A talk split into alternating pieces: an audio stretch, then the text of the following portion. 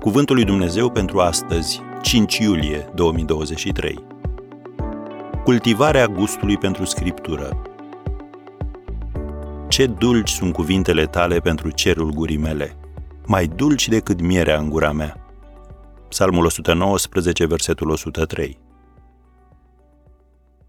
Faptul că acum ne plac legumele pe care le uram când eram copii, ne demonstrează fiecăruia dintre noi că, pe măsură ce ne maturizăm, putem cultiva un gust pentru mâncarea sănătoasă care ne dă viață. Și pentru că Biblia este hrană pentru suflet, putem cultiva un gust și pentru ea. O parafrazare a acestui verset, 103 din Psalmul 119, sună astfel: creștinii se hrănesc cu Scriptura. Duhul Sfânt hrănește comunitatea sfântă la fel cum mâncarea hrănește corpul omenesc.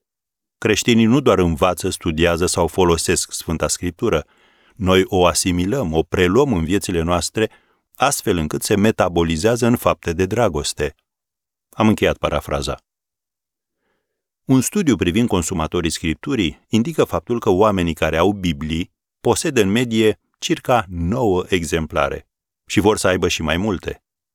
Ce este greșit în asta? Secretul neexprimat că mulți oameni consideră că Biblia este plictisitoare. Asta este o problemă destul de recentă și foarte serioasă.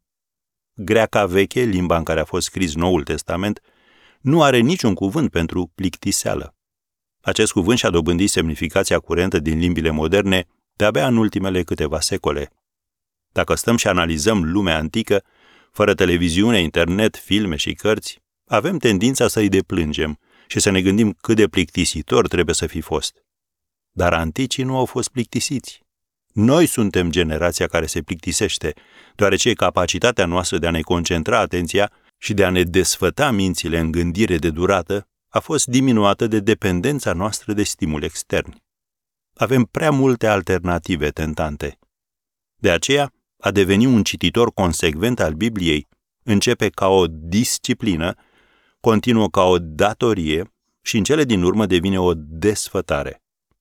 Și noi trebuie să experimentăm ceea ce voia să transmită psalmistul când exclama: ce dulci sunt cuvintele tale pentru cerul gurii mele, mai dulci decât mierea în gura mea. Aceasta poate fi și experiența ta în materie de citirea Cuvântului lui Dumnezeu. Tot ce trebuie să faci este să devii, de azi, serios în această privință.